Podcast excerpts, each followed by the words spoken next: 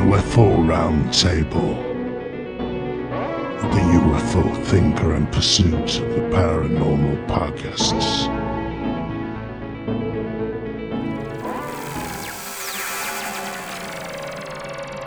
Okay, so welcome back to another monthly roundup roundtable discussion. As always, myself, Frank, UFO Thinker podcast, as well as Ash and Greg from Pursuit of the Paranormal podcast Hello. and UFO Hello. Identified. How are you doing, chaps? All right? Wonderful, thank you. Yeah, Wonderful. very good. Very good. All good. And back once again, the inimitable Dave Smethurst. How are you doing today, mate? Ah, very good, Frank. Inimitable, very good. Yeah, I'm, Yeah, I'm it's trying to get a, going to be creative with your intro, you see. yeah, yeah, very, very very good. And yeah, I'm in good form actually. Uh, I've got a bit of a bone to pick with Ash though. Uh, Oh, no. when he was when he was doing his show on bloody uh, on different extraterrestrial origins, when he was asked about the crypto-terrestrial hypothesis, he said, "No, not for me. No chance."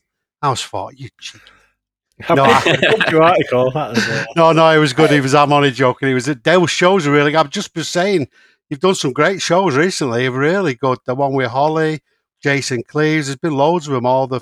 So you. I don't know what you've. Well, you were good anyway, but I don't know what you've been doing, lads. It's fantastic. I've been really enjoying it. So there you go. And a tenner as usual, I think, isn't it, gentlemen? Afterwards. Yeah. Our PayPal. Excellent. So, so yeah, get, getting stuck straight into the actual topics. Then, as usual, I'll do my little intros or not so little intros, as the case usually is, uh, to introduce the, the the topics, and then go around and get some thoughts uh, from you guys. So, first up is the the delayed, hotly anticipated UAP report, which is supposed to have been released by the AARO. So AARO is the latest rebranded version of the what used to be the AOIMSG, which was set up as a result of the Gillibrand Amendment in the 2022 NDAA. And the AOIMSG itself was following on from the UAP task force, which in the past was the central group responsible for compiling sighting reports from the military and generating analysis reports for release uh, to Congress and, and also uh, to the to the public as well. And um, this has been a bit of a convoluted evolution process. And this latest version, uh, known as the uh, All Domain Anomaly Resolution Office, AARO, um, obviously is, is still ongoing, but even that is due to be changed when this newest legislation passes, with the, the new name set to be the UAPJPO, which is the Joint Program Office, or to give it its full title, the Unidentified Aerospace hyphen Undersea Phenomena Joint Program Office. Snappily named, but probably better than the AOIMSG Marvellous. name anyway. But yeah, many have, have questioned whether or not the kind of constantly shifting sands that this office in its various iterations is built on will have perhaps destabilized the whole process. The goalposts seem to have been moved constantly since the original UAP task force, and sometimes that's in a good way, sometimes in a bad way. And I put this down to a bit of that tug of war between those pushing for increased transparency and those that are seeking to bury this, and that kind of internal battle going on. And the, the AOIMSG itself has been described by many, as we've talked about on the roundtables quite a lot, as a bit of a preemptive strike by the DoD to sort of set up their own office before the Gillibrand Amendment actually went through, which then allowed them to sort of get more control and more you know ways they can wriggle out of the requirements of that legislation. And I sort of think that newest language that's in the current legislation for uh, the, the fiscal year 23 is a response to that, like a massive toughening, toughening up of those requirements and doubling down by Congress. Essentially, Congress not taking no for an answer. But obviously, more wriggle out attempts will inevitably follow, and probably a tug of war will go on for many years to come. But getting back to the, the report specifically, um, because of that constantly changing requirements and parameters and wriggle out attempts and everything, has has the AARO actually had staff and resources to actually do anything at all? I've sort of wondered that in the past, whether or not there's been very much in this report, or whether there may be a delay, or perhaps no report at all. And it did sort of cross my mind that they might not have had the time or the resources to actually get anything going. And it seems that well, there isn't a report just yet. So, what are the reasons for this delay? Are we going to perhaps see this report at all? What's going to be in it? Is it better perhaps to receive no report at all than a nothing burger report? lot, lot of different things to consider with it. So, what do you guys reckon of that? And uh, perhaps start with you, Dave. I know you've got a lot to say on that one. Well, I mean, we can see old Kirkpatrick, can't we? What a pillar of efficiency he was. He's just worse, if not, you know, as bad or as worse. All saying how great he was, he got the job done, and what's he done? Absolutely nothing. So there you go. Not that I would like to say I told you so, but there you go. Anyway, you can tell I've not got much time for him, but he should have been out, shouldn't he, on the 31st. There was an New York Times article by Julian Barnes, which we all saw as a bit of a hit piece.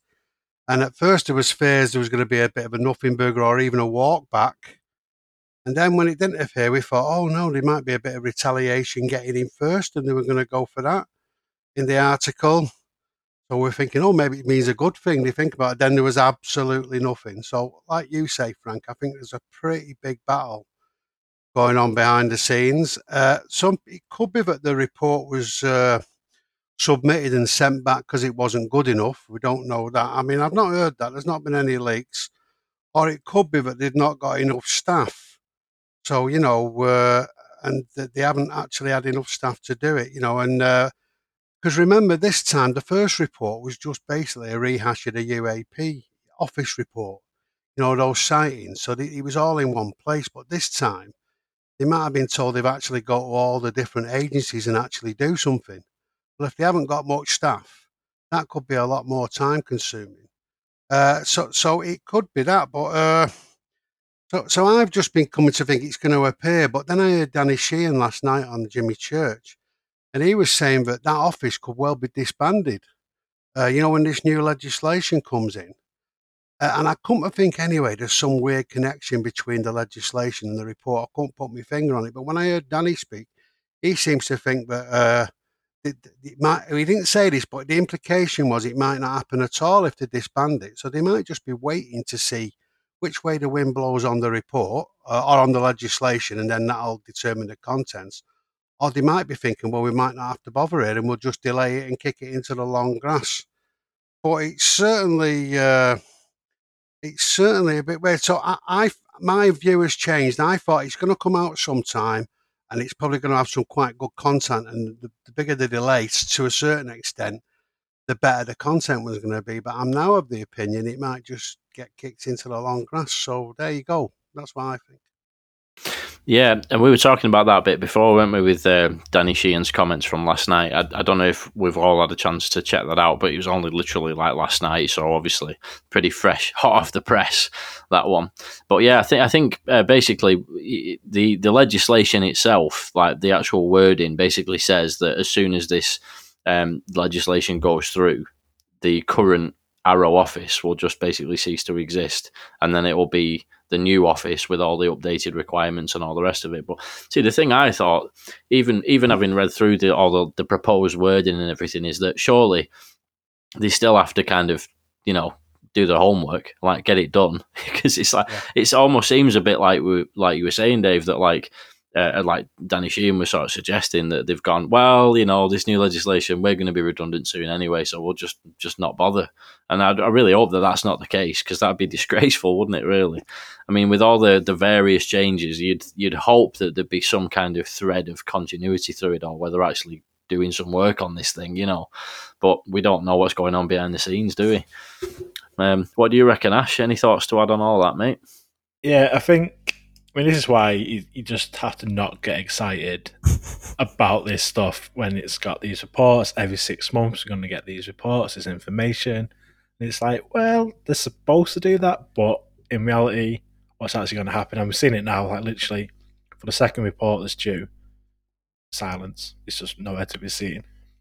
And, like, and I think, like you said then, Frank, about if you're thinking they are going to be made redundant, you have to sort of redo what they're actually doing with the office and it's going to be so way down on the list of things they got to do that it's just not a priority at all. I think think for us, because obviously we're in it and like, on UFO Twitter and stuff, where we're always talking about it. It's big for us, but for the people actually doing it, it's probably just not any sort of priority at all. Especially with you got all the elections going on at the minute and stuff, that's going to be taking some of the sort of Congress people's sort of priorities and stuff as well. So it's one of them where, like like Dave said, all you want to kick it into the grass and just think, yeah, that doesn't matter. No one actually really cares about that at the minute, so just let's just not do it. So, yeah, it's it's wishful thinking, I think. And apart from that, that's yeah. If we got a report, I don't think there'd be much in it anyway. It's just again until we actually get something, it's not worth getting excited about. Until this has been published, this has been released, it's not worth even getting excited about. Just get Mm. disappointment. almost sets a bit of a worrying precedent as well, doesn't it? Because I mean, there's only really been one other report, and that one was like on the day it was supposed to have been released. So you know, with with that, you think, oh, this looks pretty hopeful. They said they were going to do it on a certain date, and they actually did it. And you know, there's things in it that are quite interesting, even though it's not like you know some kind of huge bombshells or anything like that. But we get to this one, it's not really been the case, has it? So yeah, like you say, we're just going to have to wait and see if and when you know, see what happens. What do you reckon, Greg? So, coming from the outsider kind of view that I provide, I think that they will be checking what the public appetite is, not the UFO Twitter appetite, not what the UFO community appetite is, but what the global appetite is for it. And I think that that's what we spoke about when the, the first report came out and said actually to a, a lay person it was actually a big big story. But to everybody sort of from the ufo community it wasn't so much that. So maybe i think there was there was stuff leaked before. There was a, a thing in the daily mail talking about 50% of the cases couldn't be explained and maybe at that point because there wasn't so much hysteria from the public because obviously there's a lot of other shit going on at the moment with the wars, cost of living crisis, COVID still in all over the place, um, especially like China, and there, there's a lot bigger pressing things that the normal person has to deal with than are these objects in the sky real, which we all know they are, and the US government has said that they are but is there the public appetite? Because they're going to have to go to the public for money.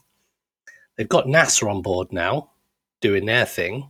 So is there a need to, they could sort of like swallow it up around the back of the NASA thing and say, look, NASA are the, the forefront of all of the space exploration. Let's just pump it all into them. So if they keep it quiet, they're saying nothing is better than saying something. And I think as soon as they mention something, they either have to back it up or they have to explain more. By saying nothing, you can't get yourself into any further trouble. If you change all these um, acronyms, people just get lost. And I know after days leading up to and after the 31st of October, people are like, is it going to be here? There was like a website uh, one of the can't remember it was on Twitter had got the link saying click here to to view the report as soon as it comes out, and it was it's kind of just lost steam. And I think is it going to get to a point where it's too late for them to bring it out to have any kind of credibility? Don't know, don't know. So they can just let it fade out, and the next story will come out soon. Yeah, it's, it's it's interesting, kind of, to consider like what what your comments there kind of open up is like how much of this is strategic. Like, uh, is it a case of like deliberately not releasing it and seeing what the reaction is to that? If there's absolute outrage on UFO Twitter, which there clearly is, UFO Twitter's been going crazy about this. You know what I mean about the report not coming out. But like, is it a testing the waters thing? You know, those articles that came out, some of them you know, sort of pre-debunking things and saying, "Oh, it's nothing," you know, nothing to see here, and other ones kind of saying, "Oh, actually, we've heard some to the opposite of that. Really, very interesting thing." How much of that is is kind of deliberate, and how much of it is just speculation coming from you know outside observers? And again, like with the actual report not being released, is is that incompetence? Is it you know the fact that it's, there's been all these changes, or is it a deliberate thing? You know, that's interesting to think You, about. you just have to look at the way COVID was handled in the UK and all the announcements came out before, like a week before, they were going, "You're not going to be able to see anybody for Christmas Day." There was massive uproar, and then they kind of they change it slightly by the time it comes out. So they, it's almost like they leak a lot, gauge the public reaction, and again, not UFO Twitter reaction, public, because it's the public as a whole. It's like 300 odd million people in America, and not all of those on UFO Twitter. So it's those kind of people that you've got to gauge the response from. And if and nobody's that bothered, why would, why would you resource it or pump money into it? That's just just my thought. They can just let it die. Mm. I, I don't think the battle is though. I don't think the battle is with the people. I don't think the people know much about it. To be honest, I think this is a battle between the Congress and the, and the government, and there's a battle about, legitimacy. When he promised, they went, Moultrie and Kirk Kilpatrick went and promised Senator Gillibrand it was all going to get sorted out. This hasn't been sorted out. The Congress think they're being lied to. There's a lot of stuff about that. And I think this is a bit of, and I think it's serious for them not to have done this. And I think they're playing their old game of waiting to see what turns up. They're, they're hoping they can put a fix in where if they don't pass this bill before the, the House of Representatives uh, changes hands. And I think I, I don't think it's a it's a te- you might be right. I, I don't know you. That could be right. So I'm not dismissing that, but I think it's more about an internal battle, uh, and uh, and I, I can't believe Chancellor, but it could just be incompetence. It could just be like I said, but they're not able. They haven't got the people to actually do get round all them departments. Because as I say, it is a different report this time. It was easy last time because they just had essentially a load of data somebody already connected up, but they try to do it for real. But, but I can't see them just going, oh, let's just see how we go because it's too serious. There's a lot of quite senior senators from big committees who control their appropriations who are waiting for this. But I, I do think they might be chancing their arm. I mean, ideally, they will walk it back. They'd knock this on the head, and then Bray would come back, say low information zone, and everybody would shuffle off after about six months. But I just, I think it's gone too far for that now. So anyway, so uh, that's my alternative view, but there could be a bit of both going on in fairness because I don't, I don't. Yeah, I, I think it is just for me it's just low priority. Like it comes into work, oh, I'll, I'll focus on this today. Then something else comes in. Actually, yeah, fuck it, I'm to do this instead. And that's how that's how I I think it is. And spending that much time changing the name of it, it's like, is that what's important? Like it seems to be more effort put into actually like what it's going to be called rather than actually doing anything. Like say it could be staffing, resources, money, whatever. And they might just be waiting until like January comes around again. Well, well, Ash, with that kind of attitude, they'll be right on the phone to you to head the department up, won't they? That'll be, yeah. that'll be right. Oh God, he's just the type of fellow we want. like my phones are my not your attitude, obviously, Ash. The attitude that you're ascribing to them. God, yeah, that that could be right though. That God, I hope it isn't. you know, I was thinking as well. What what's that you might know, um, Dave. I know you follow the, the US legislation stuff quite closely. There's a there's a date where they have to have the the uh, NDAA signed off by. Yeah, I think it's, the first a, of January. The first uh, of uh, January. Well, it, technically it's the end of the month, but it can be signed. I think it's up till twelve o'clock or something like that in January. So they've, right. they've got, and that's if they don't do that, the appropriation, uh, uh the technically haven't got a defence budget, which is why they tied it all in the first place, if you remember. They strapped it all to that particular firework, knowing that if anybody tried to do it in, it mean there'd be no defence spending. And at the time, they didn't think that'd happen. Now, you also know the Republican fellow, whose name escapes me, who's going to be the new leader. They're going, they're attacking all the Democratic legislation on woke grounds, you know, removing all the woke stuff. And the NDAA, as they would see it, has got bits of that in it. I don't think it has but that's their political view. So, so, so they're itching to get in to stop it, aren't they? He said, "Oh, I wish they'd delay it. The lead, the new Republican leader." Well, that's like a lion saying to a gazelle, "Oh, I wish you'd slow down a bit before you got into that forest." You know, no. So they've definitely got to do it before they've got six weeks, but it's probably more like four and a half weeks now. Uh, uh and I think they'll, they'll definitely. Well, what I think and what happens is a big difference. There might not be, but I think they've definitely got to pass it beforehand. That's when the hearing stuff might kick off. We'll yeah, it's hard to say, isn't it? I mean, at the end of the day, it's like a lot of these things that we talk about with like government secrecy and whatnot. There's a lot happening behind a curtain of secrecy that are not even necessarily secrecy in this case. It's just like, you know, you don't get to see what's going on behind closed doors in these kind of offices and whatnot. But, uh, you know, it has crossed my mind that there's a, the legislation, this new tougher legislation for the, for the uh, UAP Joint Program Office is is all tied up now in that congressional language, and I think that's pretty much a done deal. So the people who are actually working on this report, maybe they've just gone, well, you know, we'll just delay it for a little bit, and inevitably that's it has to be signed off by a certain date. We'll just delay it and delay it, and then that that new one's going to come in anyway, and then we're out of here, sort of thing. Whether it's the same people or just the requirements to actually create that report won't really matter at that point because it'll be a new set of timelines in terms of reports being generated and whatnot. And it could be a combination of all of these things, couldn't it? You know, it's difficult to uh, to say, but the proof will be in the pudding, as they say, and we'll see what happens. Anyone got anything else they'd like to add on the report delay?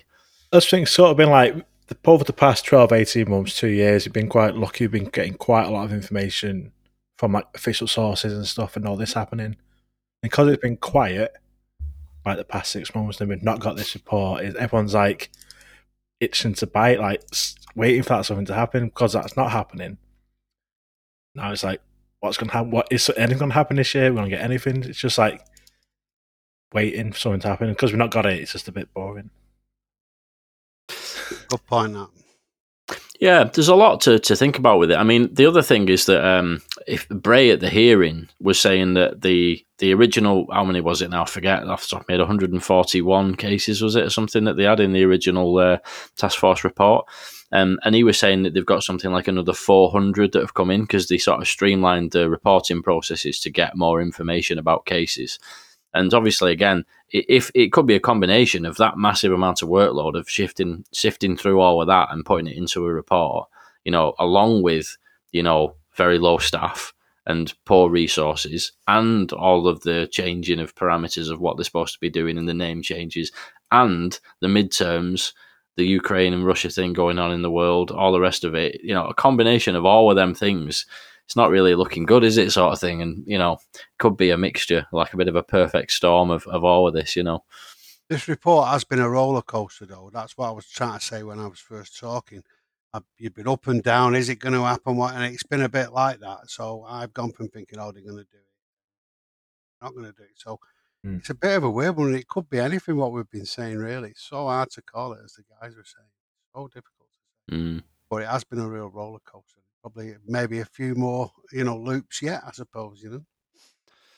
Yeah, well, we'll see. But I, th- I think um, we'll we'll get on to because it kind of ties into that. Some of those big hype predictions that we said would uh, come to fruition uh, in, imminently last month when we did the roundtable. There was all this hype and speculation, and obviously one of those was that report. So we might as well go on to those next. So there was a point at the end of last month we talked about these hype and speculation type things going around, reaching a bit of a fever pitch on Twitter. Lots of big predictions being made by many people, and uh, we we said back then that it'd be interesting to revisit those predictions to see how much of it came to fruition and actually happened. And well, here we are a month later. Um, and I'm not talking about naming and shaming like individual people for their predictions and stuff because that could be a, a, tricky path to tread. Um, but you know, we'll just look at the predictions themselves and see how much of the actual things that were being discussed actually came to pass. So obviously, there was the October the 31st reports we just said. Many people said it was going to be disclosure, you know, they're going to wheel out the bodies, and other people said it was going to be a nothing burger. And as we've just said, well, nothing happened at all. Not even a nothing burger. It's like less than nothing. and then there was also the um, the entity uh, pictures from the Varginha, Brazil um, being uh, that was that was cited there, and supposedly footage and and, and uh, photographs and things of, of that uh, that being. And perhaps even in, in connection with the New York Times front page was one of the things that had been doing the rounds. People were speculating that that would happen. Uh, obviously, didn't happen. And I don't think there's much news on the actual footage as well. Uh, I believe uh, James Fox offered a huge reward of something like two hundred thousand dollars, I believe it was, for the footage. And um, you know there were some, some discussions, but there's not really been anything concrete come forward. Um, apart from a couple of scam incidents, I believe Ryan Sprague from Somewhere in the Skies was offered the footage for uh, ten thousand grand. and it's like, oh, I'm not sure really. If there's already a two hundred grand offer on the table, that seems a bit suspect, doesn't it? Um, but you know, um, and then there was also back then some speculation about some of these other like relatively small things that were going on, like the NASA Mars photograph. Remember that? And the the the emergency meeting between the UK Defence Secretary and the US Defence Secretary that took place. Uh, Obama's comments on on aliens. Um, and UAP in, in a video, and uh, there was a lot of speculation. All this was tied together as part of some grand thread, which was suggesting that something huge was coming up. Um, you know, world-changing disclosure in literally the next few days. Uh, obviously, none of it really actually panned out in the end, um, did it? Um, so yeah, is, is, there a sort of cautionary tale there? I'm sure Ash, you'll definitely think that, that there is. so what do, what do you reckon, mate? I think, I guess, comes back to what I said a few moments ago about uh, it's been quiet for a while. Everyone's chomping at the bit, and then all these sort of hypes starting. And it's just we see it so often on Twitter, on Reddit, on the groups. Just someone comes along or some ideas come along, they pick up steam, and nothing happens. Someone's like, ah, just bullshit again. Few months down the line, same thing's happening again. Everyone's on the train again. It's like get off the train, just wait, wait for it to stop. Like stop jumping on it, just wait, see if anything happens, and then talk about it. I mean, it's just there's too much going on, too many, too many Billy bullshitters. Uh, just want to get a bit of a name for themselves. Try and get well, you see people like they come along and get like five thousand followers in like a couple of months, and it's all spouting bullshit and like it's like they're saying what you want to hear, like, and that's why when the traction, the more people talk about it, they get more popular. And like I say, with the with the recent stuff, I'm not. I mean, a month ago, all that stuff you mentioned, obviously nothing's really come of it. I'm not sure if anything's happening recently, like sort of the last week or so. I'm not sure. I don't been on Twitter too much. It's really busy time of the year for UFO identified. Um, so I've not been on Twitter that too much uh, the last past week or so. But, that, but I've not seen anything that's sort of bringing up any more hype as we go into the end of the year. So I think, yeah, I think it's just, I think that's it for the year for me. To be honest. Mm. Yeah, sort of ride it out, ride out the hype storm until the new year, eh, and then deal with it all. Then it's one of them, isn't it? At the end of the day, yeah uh, hype hyper's gonna hype sort of thing. You know, there's always going to be people out there that that enjoy that side of things, and obviously there's a there's a market for it, as it were. You know, people do sort of engage it, and these things often do go viral, don't they? But um, yeah, got to just kind of take it all with a pinch of salt, really. I think, and uh, Ash, that's why we love you, mate. You're always bringing us down to earth with these things, bringing it down. Oh, what do you reckon, Greg? Uh, unfortunately, I'm very much on Ash's wavelength there. I um for everybody wants to be popular regardless of what people say they want to be liked so there'll always be these people that come along like i said predict these events predict these good things that are coming tell you what you want to hear massage the ufo twitter ego a little bit create this sort of hype and we all sit here every, we've sat here months and months talking about people making predictions and, and such like, and nothing coming of it. But we all, there's always that little nugget that you just want it to be true. And I think that's because there hasn't been anything concrete for a while now. And you think before the New York Times article in 2017, there was no real big hype trains coming this this quickly and this often, very much like Ash said. So when nothing comes, people probably open a little bit more to being sort of whipped up into a bit of a frenzy, only to be let down yet again. Always a bridesmaid, never the bride type um, feeling.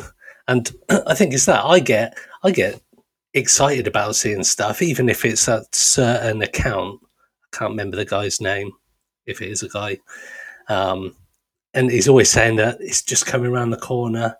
And just once you just think, you know what, it would actually be quite nice if anything these guys are saying, all this bullshit that's say, being said, would actually come true, because it would just, it would be nice.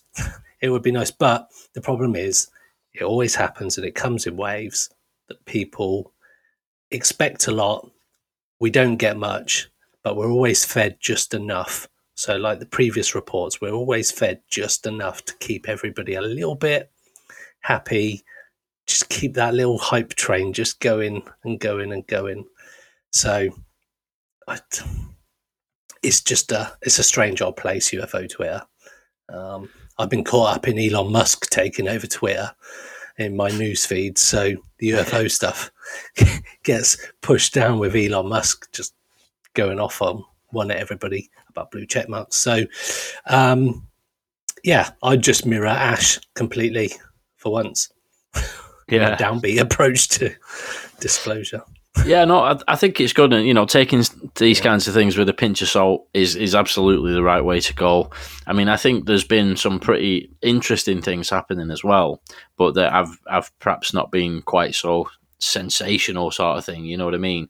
A lot of the time, there's a lot of very good research going on, but it's not necessarily as like bombastic. You know what I mean? It's, it's not the sorts of things that go as as viral, and um, with these various like hype people that come along, it's kind of a case of like, you know, if something seems too good to be true, it usually is. You know, if someone's telling you, I, I know something and disclosure's coming in three days, come back to my account tomorrow and, and I'll tell you more, you know, it's, it's probably worth taking that with a, a pretty large pinch of salt, isn't it? And, uh, yeah, trying to, trying to fish, fish through and, and, uh, avoid all that side of things and try and find the, the, the more sensible research that's going on, you know, deeply a bit more deeply buried in the uh, in the vaults of UFO Twitter. What do you reckon, Dave? I mean, the thing, the field has always been riven with Billy bullshitters for decades, hasn't it? Let's be honest, a good phrase, Dash. And before 2017, all it was a right for them because they could bullshit all they wanted, and there was nothing really to contradict it. So we got a lot of groups of bullshitters and in fact, a lot of those stop swearing too much, Frank. You might get torn off the air. But anyway, anyway, uh, they all got they all become like the disenfranchised and uh, annoyed sort of uh, minority after 2017 to some extent because their gravy train had ended. So I think when 2017 came out, the field sort of got a bit more disciplined because there was there was there was more information. So I think it has improved to a certain extent. But I think you're right. I mean, the lesson for me is not to connect too many things together. And I think there's two types of things going on. I think you've got it's a bit like football transfers. You might know a certain player could go to Manchester United, and so they say, "Oh yeah, he's definitely going because they want to get clicks." And it's a bit like that with the UFO thing. They make up a theory, like you guys were saying, then they just put it out there and hope they get clicks, as you were saying. So there's all that. They all like to look at me, and there's a lot of that going on. But there's also, and I've talked to people who have told me things are going to happen and they, they, are not bullshitting me. They, they think it is. And something happens behind the scenes. Somebody does another move to knock it off the. There's an argument obviously going, and that is that has been genuinely derailed. And I think there's been an element of all these weird things like that thing on Mars and all the rest of it, which was interesting. All the other things you were saying, Frank, where people have falsely connected them. But I think there was a core of stuff that I think's been derailed. Like James Fox said, something was going to happen, didn't he? On the uh, at the end of October, it didn't. I think Ross Coulthart alluded to something else. There's a few people said something, and I think if this battle's been going on, some things have been knocked off. I think there's a lot to what Ash says. We've been we've been feasting on the this diet of great stuff, and and then people want to keep it going, and like you were saying, Greg. But I do think I do think without all this, there is been a big step change since 2017. We've got this legislation in place. And it is different to decades ago. I think some of is going to happen in the medium term, if not the short term. And I think when this legislation gets passed, I think it's going to, we'll be in a slightly different scenario. So while it's the typical hype train and we should ignore it, I think the underlying situation is a bit different to it has been in decades before. So that's where I'm coming from. But the biggest lesson was not to connect too many things up because I even know it when I'm listening to it. Oh no, no you, you think no, you can't connect that. Even though, like you say, oh, that's great. That'd be great if that'd be true. You do get sucked into it a bit, but you know, there's just too much going on. And there are a lot of clickbait merchants out there who, they just love it, don't they? And they absolutely of it. But yeah, so but I'm optimistic. Yeah, I totally agree. Uh, it's easy to fall into that trap, and, and you know you've not got to be gullible, I suppose. Yeah, definitely, and it's about you know managing expectations as well, isn't it? You don't want to put all your eggs in one basket. You know, like this one Twitter account is going to solve the problem and reveal all the secrets to the mystery, and then obviously, you know, a week later nothing happens, and you know you'd be pretty gutted. But if you just kind of go, oh, okay, another person saying that this thing is going to happen, let's see how, what what, pans out and then you're not going to be too disappointed when it doesn't actually come to fruition, are you? But yeah, um, anybody got any other bits to add on that side of things? well, well, we'll crack on with something actually uh, quite interesting that happened, but is perhaps a little bit less, you know, the sort of thing that would, uh, you know, get a lot of uh, people retweeting it and, and being excited about it on UFO Twitter, but is very, very important nonetheless, um, which is recently announced was this effort led by veteran UFO researcher David Marler, uh, author of the book triangular UFOs, an estimate of the situation, and a veteran, a real veteran uh, of the field.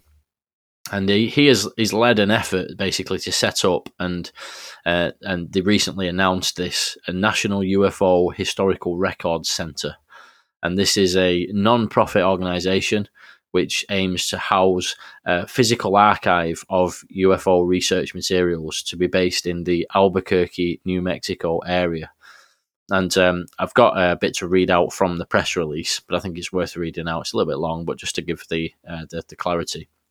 So, quote, our mission is to collect, preserve, and provide historical UFO materials to the general public and interested parties. With the accumulated data, we hope to assist with serious research endeavours and aid in an accurate chronicling of UFO and UAP history for the present and future generations, regardless of belief or non belief in the subject. Individual US researchers and historians have amassed large collections of data over the decades. These have been home based archives scattered throughout the country.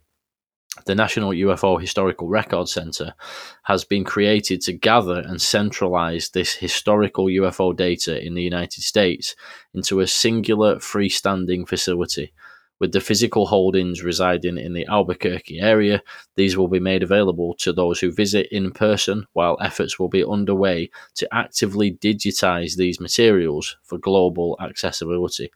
Unquote. Now, one thing I'm particularly interested in there is the digitization aspect of this, because that would be an absolutely huge research resource if that ever actually comes to fruition. I mean, can you imagine a database that big you know, possibly even searchable for keywords as well. You know, hundreds of thousands of, of you know UFO case reports going back decades. And I think it's really interesting the possibility of being able to use AI to actually analyze that huge database as well. And as AI advances in the coming years, that could yield some very interesting results in picking out patterns in the data and whatnot. In fact, that's basically what Jacques Vallée has been trying to do. You know, his involvement in creating huge databases and using his expertise in computer science to use AI to actually analyze the databases and whatnot. Uh, the difference is this would be completely open to the public rather than behind like layers of government secrecy and things like that. I suppose the concern here is though how much effort and resources would have to actually go into digitizing this database. I mean, like the sheer amount of work to do that, you know—would be pretty intense. And as a non-profit, I would encourage anybody who's got the ability to do so to support the effort if you're interested in the topic. So, Jeff Bezos, if you're listening, buddy, send him a few quid, please, and uh, get it get, get, it kicked off in style. So, um, anyway, what do you guys uh, think of this? And we'll we'll go with uh, you, Ash. I think, mate. Yeah, I mean it's awesome. David Marler, top guy. I'm just uh, there we go. Look at that, eh? Great, great book. Snap. I mean, my own site it was a triangular UFO, so obviously I've always been interested in his work with triangular UFOs. That's uh, awesome. I mean, it's a great thing, and it's not like the only one either, because there's it Clas Svahn in Sweden. he's done a very very similar thing recently, setting up the UFO Sweden sort of archive. Came over to the UK and got hundreds and thousands of boxes worth of documents and sent them over to Sweden. And then the process of going through all that. So we've got the one in Sweden. It's one with David Marler, obviously USA. We all know they got more information probably than anybody else. So yeah, it's a really good thing. And talk about like the resource side of it. I mean, UFO Identified we're very very small scale, and the cost involved just for that is hard. So again, when I think anything when it comes to the UFO field is the funding and trying to get the the backers or whatever to actually be able to do it. It's great, great in theory, and like I say, to have all these archived and put online for anyone to read. Monumental effort, and the cost is going to be monumental to to do it just just in staffing alone. The Mm. amount of time it's going to take to do all that, so it's awesome. Uh, I think you're more likely to head out to Albuquerque to see it rather than see it online. I think it's going to be the uh, way to go in the near future, at least. It's be the Mm. only way to see it, probably. Uh, but yeah, good stuff. Like, say, got the one in Sweden. With, uh, I think his name's Clas Svahn. I think. And even in the UK, we've got John Hanson sort of got his kind of historical UFO little office you can go and visit for £10 and see all the files from the last 70 years or so, based in Warwickshire. So there's a few of them. Obviously, not on the scale of David Marler's, but yeah, good stuff.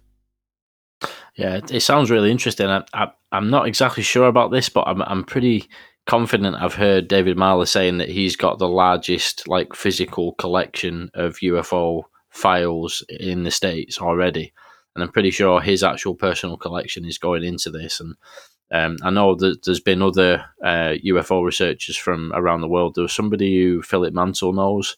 Uh, from in the UK, who actually sent uh, when he passed away, he sent all of his files to David Yeah. Marler. So um, I forget who it, who it was, um, but yeah, there's going to be a serious amount of, uh, of files there, and, and like you say, I think realistically, it's going to be a case of going there, isn't it? Because the, the sheer amount of work involved in getting that digitized.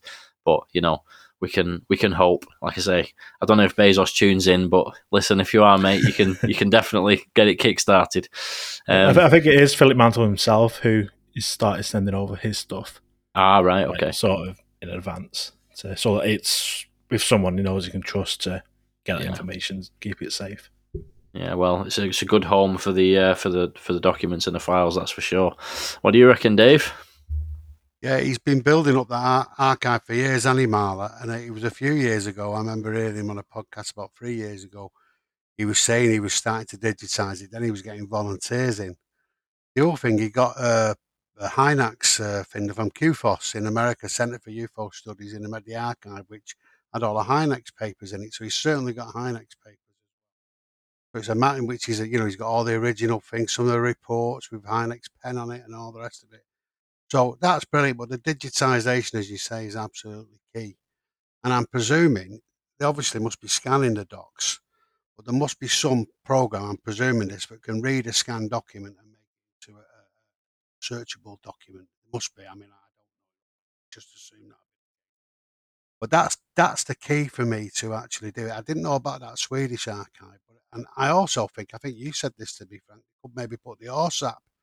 Eventually, you could potentially see all the AAWSAP files or some of them going into that because they set up this big repository. Uh, it could become a really big thing. I, I think in terms of the marketing, they probably need to push the AI analysis and what it can do. Because I mean, there's been loads of things with AI analysis. There's something about the momentum of a thing on a pendulum, and they come up with three different potential solutions that humans had never thought of to how that could work. So that, and they do it with photographic spotting and all sorts of things. So it's a real mega potential, you know, increase. So you could market that as a very good thing. So I think probably need to up the marketing because I would put me, I well, I will put me on anyway to support it, but I think a lot of people would. But I don't think people understand the implications. The other thing, of course, is you've got this archive of the impossible, which I'm sure you guys on the you know paranormal podcast, uh, you know, on that side of it, with uh, Jeffrey Kripal. As at Rice University, you've already got a big archive around uh, near-death experiences and all the rest of it. And that's a big thing. That's got UFO stuff in as well, and that's really interesting. So you can see these little critical masses of knowledge building up. And I think there must be something to putting that together so it's analyzable. But uh, it is a massive task to digitise it. So, so I think it's uh, it's really good. And I think if the academics and maybe a way to get the academics in as well, they've got a lot of stuff they can look at at the leisure, and uh, it really is worth supporting. But uh, the AI to me, I don't think we quite yet understand the power that will give us in terms of analysing stuff. But if you haven't digitised it, you've no chance, have you? He's done a lot of recordings as well, vocal stuff. There was one he said on this podcast where he was recording onto the computer onto a computer, and the tape started burning or, or was going into dust as he was recording.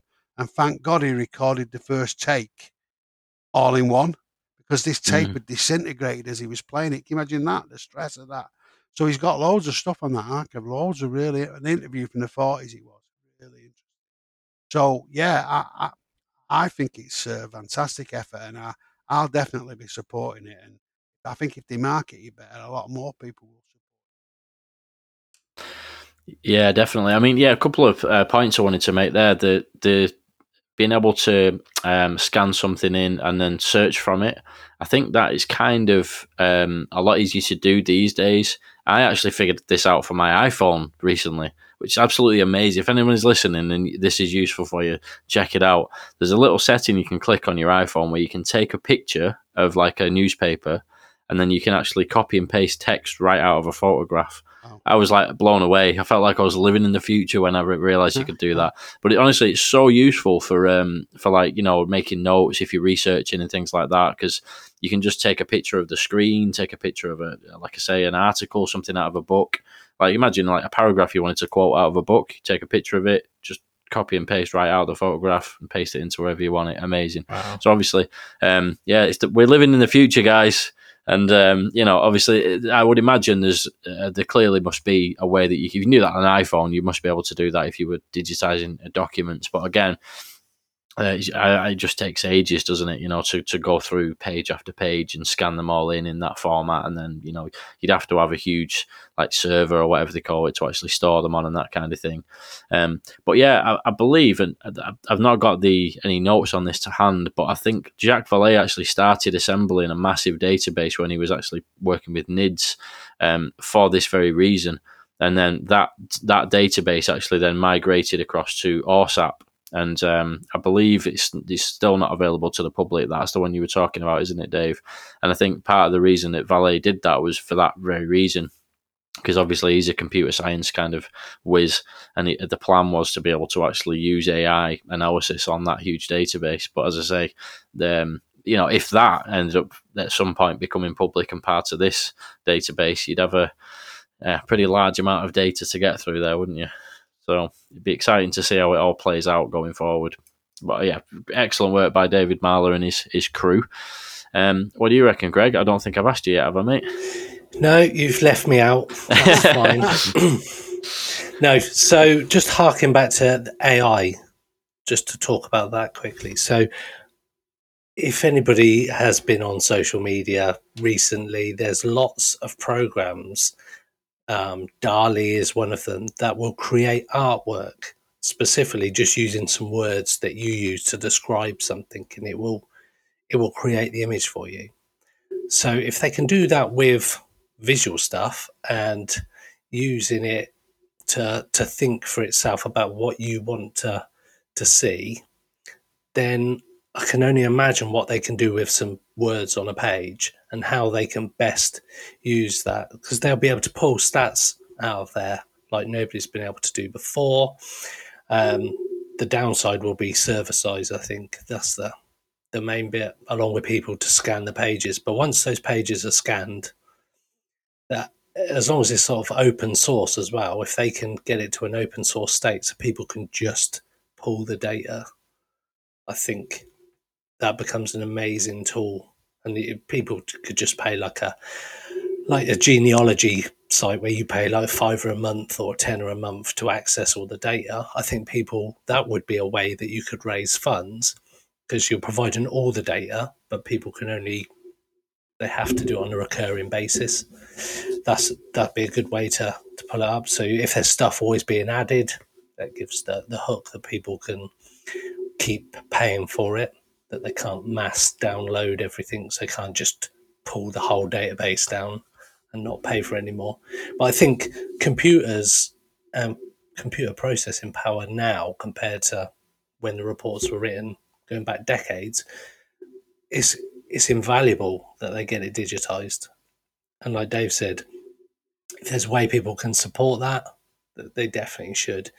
If the UFO Twitter community put their money where their mouth is and stop uh, infighting all the time, you think you'd only need a subscription model for five dollars or ten dollars a month from everybody, and that resource would just be immense.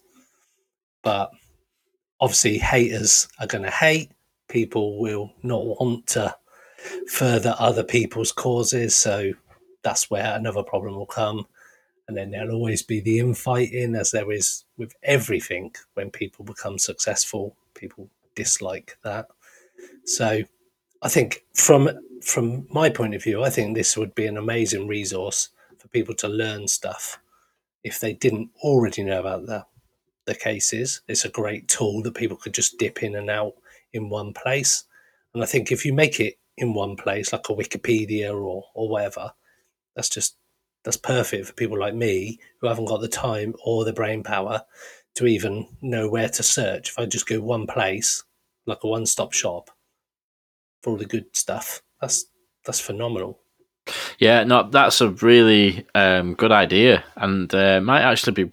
You know, I, I, imagine they're probably already considering that, but I might, I might actually try and, and I'll reach take out. a percentage. And, yeah, reach out and suggest it. But like you say, I mean, the thing is with this is it's a non-profit organization, so even if people hate, you know, they can just hate and hate all they want. But the fact is, if you had a subscription platform like that, and people were willing to pay to get access to that database.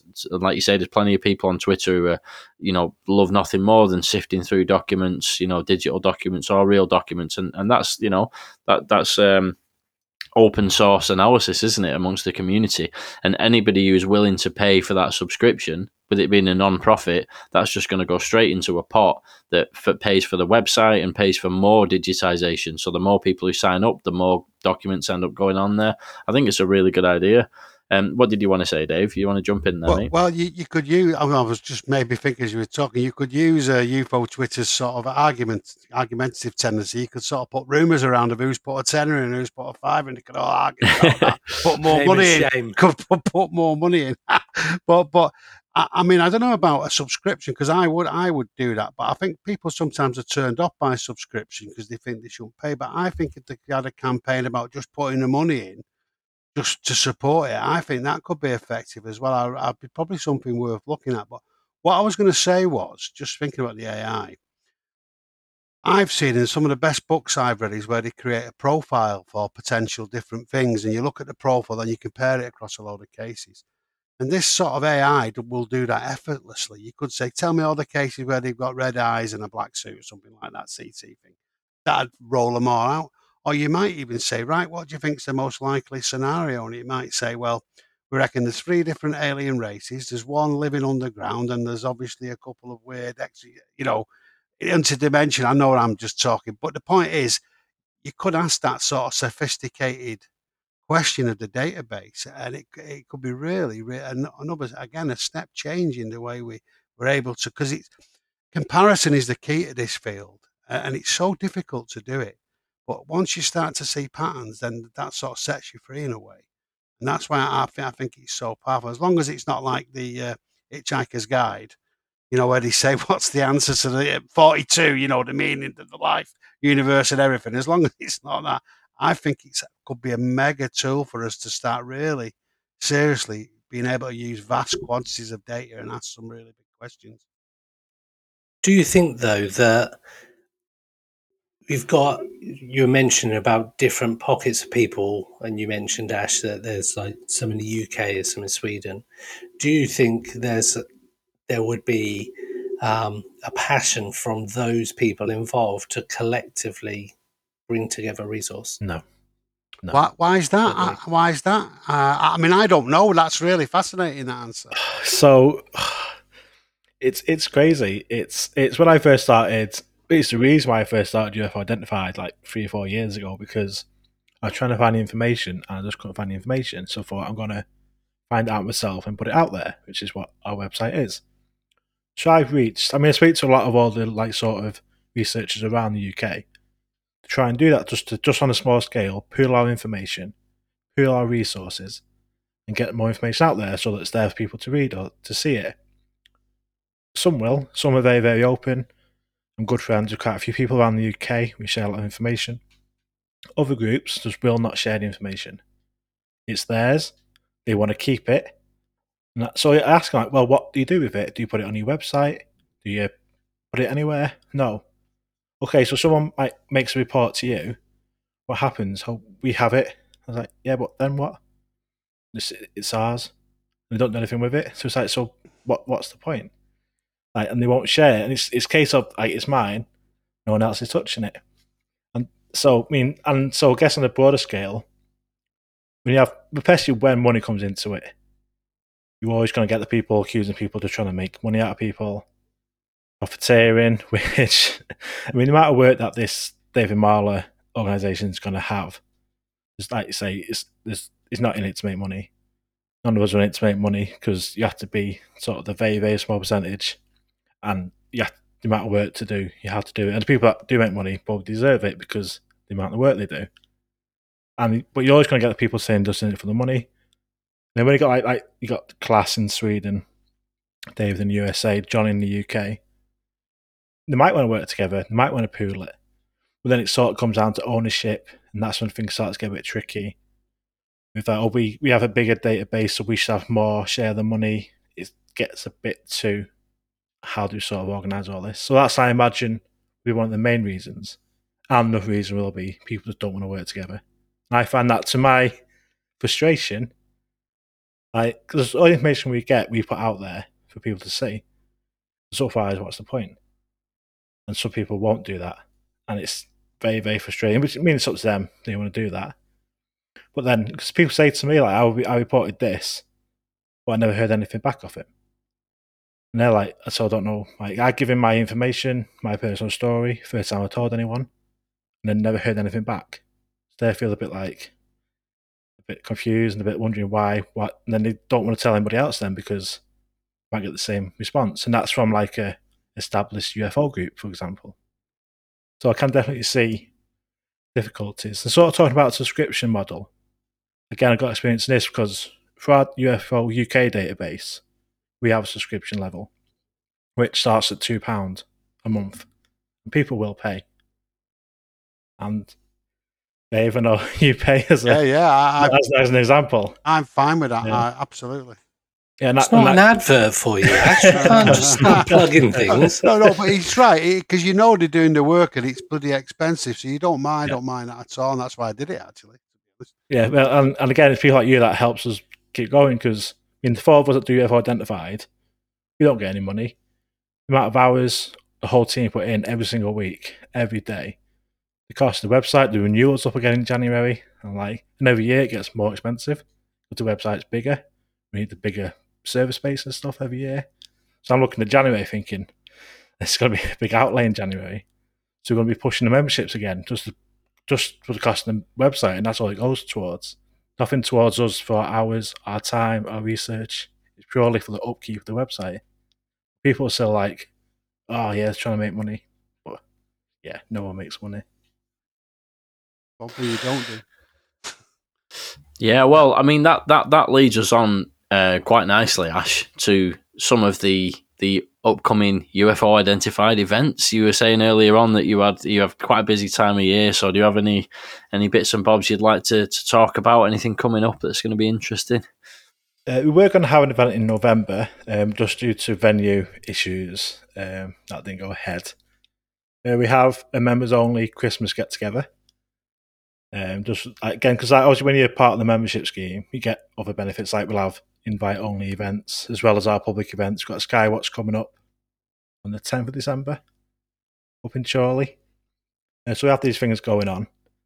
And it's busy this time of year because with our database and our we put out monthly reports and our annual report. So now we're starting to make sure we've got all the information we need. So this is when we submit over 100 FOI requests in December. And obviously you have to monitor them coming back in, getting information from them, sending out all your information, contacting airports, military bases, governments, officials, departments. So that all happens in December mostly. That's where we sort of hanker down and start pushing all this stuff out. On top of writing articles, updating the website, updating the database, and everything else, and putting events on. So yeah, very busy. Yeah, and some uh, some cool bits to look forward to, hopefully for 2023 as well. Eh? Yeah, some big, big, big plans for some UK first as well next year. So uh, I mean, there is a paucity of your data, though, isn't there, Ash, in the UK? So what you're doing is really important. I can't believe you put that many requests in. Jesus, that is some going actually in our time consuming it.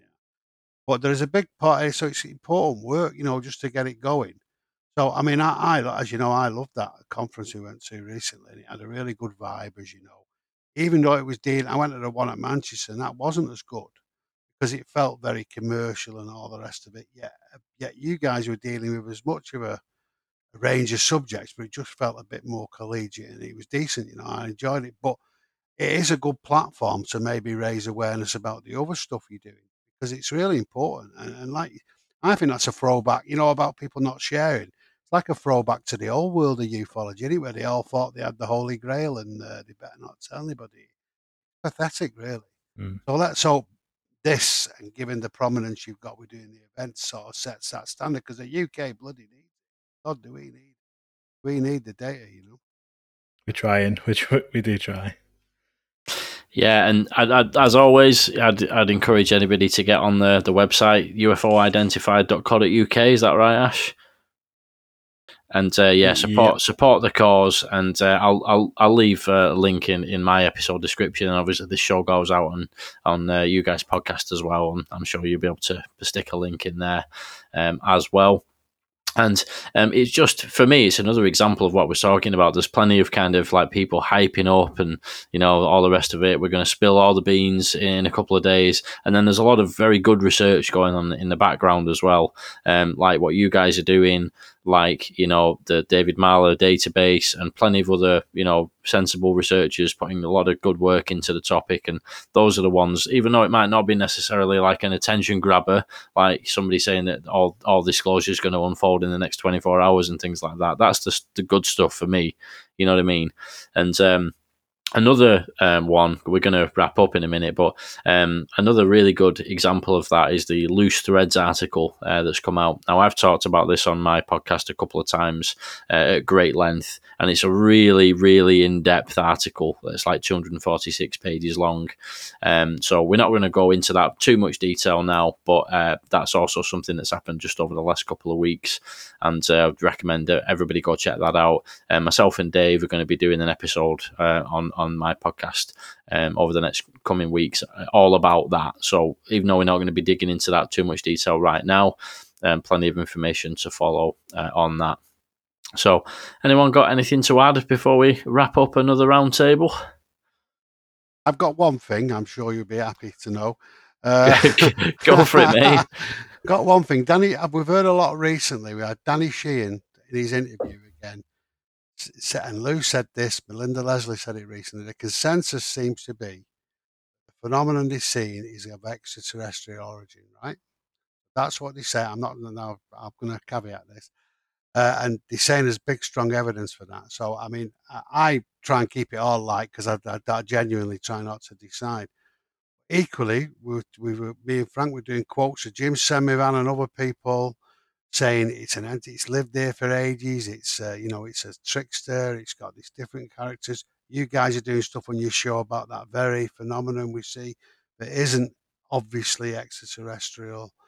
And so I think it's really interesting. It's sort of highlighted to me, but the possibility of of, of a number of things coexisting because we sort of say it and it you know, feels like a lazy thing to say, you know, oh, it could be it's a mixture of everything.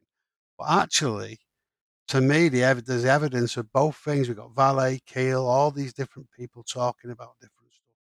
So I think that's, that was really interesting. The strength of the evidence on the extraterrestrial hypothesis brings that up, you know. And I wonder if there's a scenario where we're thinking of a freeway contact, uh, freeway sort of thing between us, the ET, and whatever the other presence is on the planet. I mean, I don't know if any of this is well, I know we're here, but I don't know about the rest of it. But but it, that's to me was really interesting uh, to hear those people who've been at it for ages and part of that loose threads. A lot of them talk about the ET thing. Uh, very very interesting. So just to leave everybody or people listening with that thought uh, about how these things are surfacing now, and people are being more definite than they have been. Yeah, very interesting uh, cliffhanger to leave us on there, Dave. very, very good, mate. Anybody got anything to add? Nope. Nope. Well, I think we'll leave it there. It's been an absolute pleasure as always. It's become a bit of a monthly tradition that I, I look forward to doing. So, uh, yeah, always a pleasure. Thank you all. It's been a good one. I'll see you next I'll month. see you at Christmas. Brilliant. Cheers, Frank. Yes. Great- Yeah, great to Cri- see you Christmas. guys. Cheers. Yeah, Christmas, yeah. roundtable. Oh, marvelous! Yes. Ho ho ho. UFO Roundtable. The UFO Thinker and Pursuit of the Paranormal Podcasts.